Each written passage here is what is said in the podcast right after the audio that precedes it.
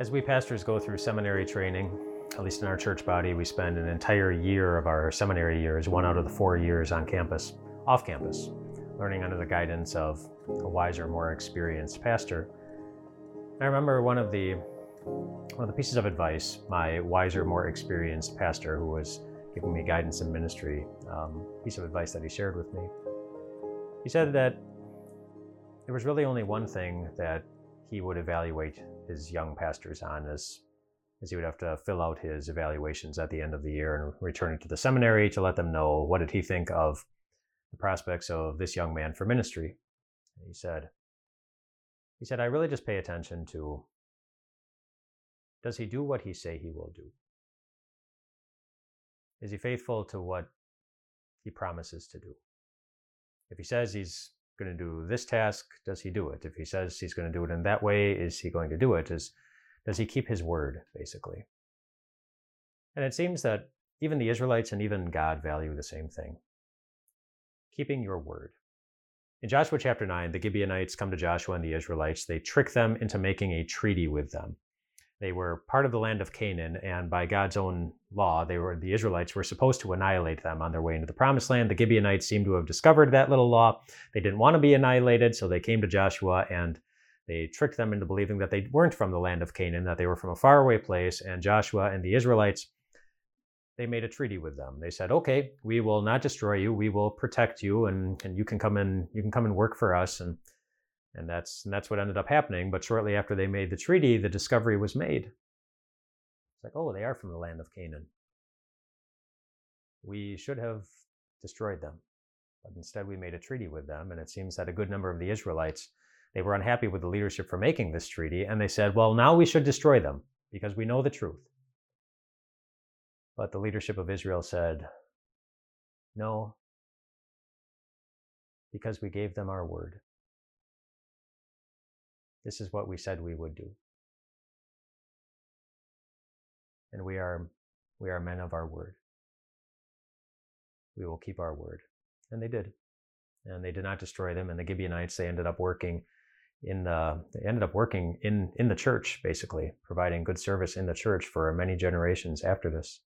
So, so God used, just another example of grace, which we talked about a couple of devotions ago. You know, God used their lies, God used uh, the Israelites' failure to consult God to, uh, to serve his church well, which he always promises to do. But, but they were, they were men of their word. Like, and they're not the only ones who took that seriously. God did too. Later on, King Saul, when Saul was king over Israel, he violated this treaty. He, uh, he went back on this word. And God took that seriously enough that he wanted Saul to know that no, I take oaths very, very seriously. I take promises very, very seriously. And when Saul violated this with the Gibeonites, he sent a famine that affected all of Israel. God takes his word seriously, and he wants us to do the same as well. Now, as you look back in your life, I bet you can see the same thing that I can see in mine. It hasn't been perfect faithfulness to keeping our word maybe in small ways, maybe in big noticeable ways, maybe in ways that still sit on your heart, maybe in ways that inflicted a little pain or damage in somebody else's life. You didn't do what you said you would do. You weren't a person of your word. That, of course, was true in some ways, some recorded in Bible and some not, for every Israelite, for every Israelite leader, for Joshua, for Moses.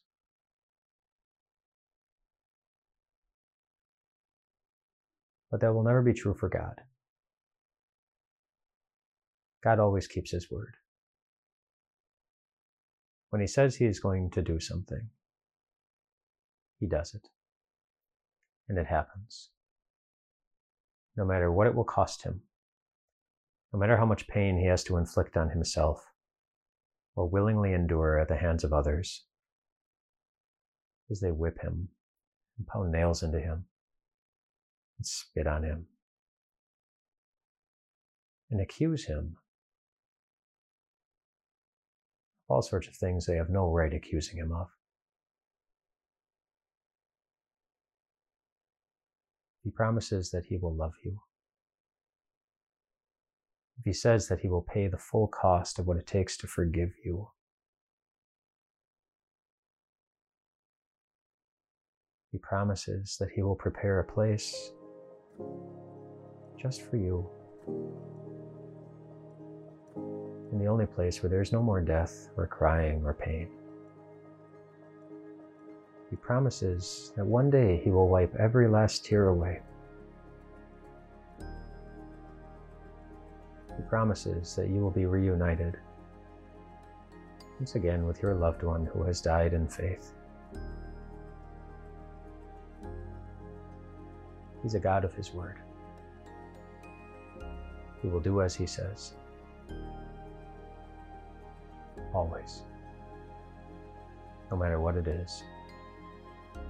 But there's one thing we notice about our God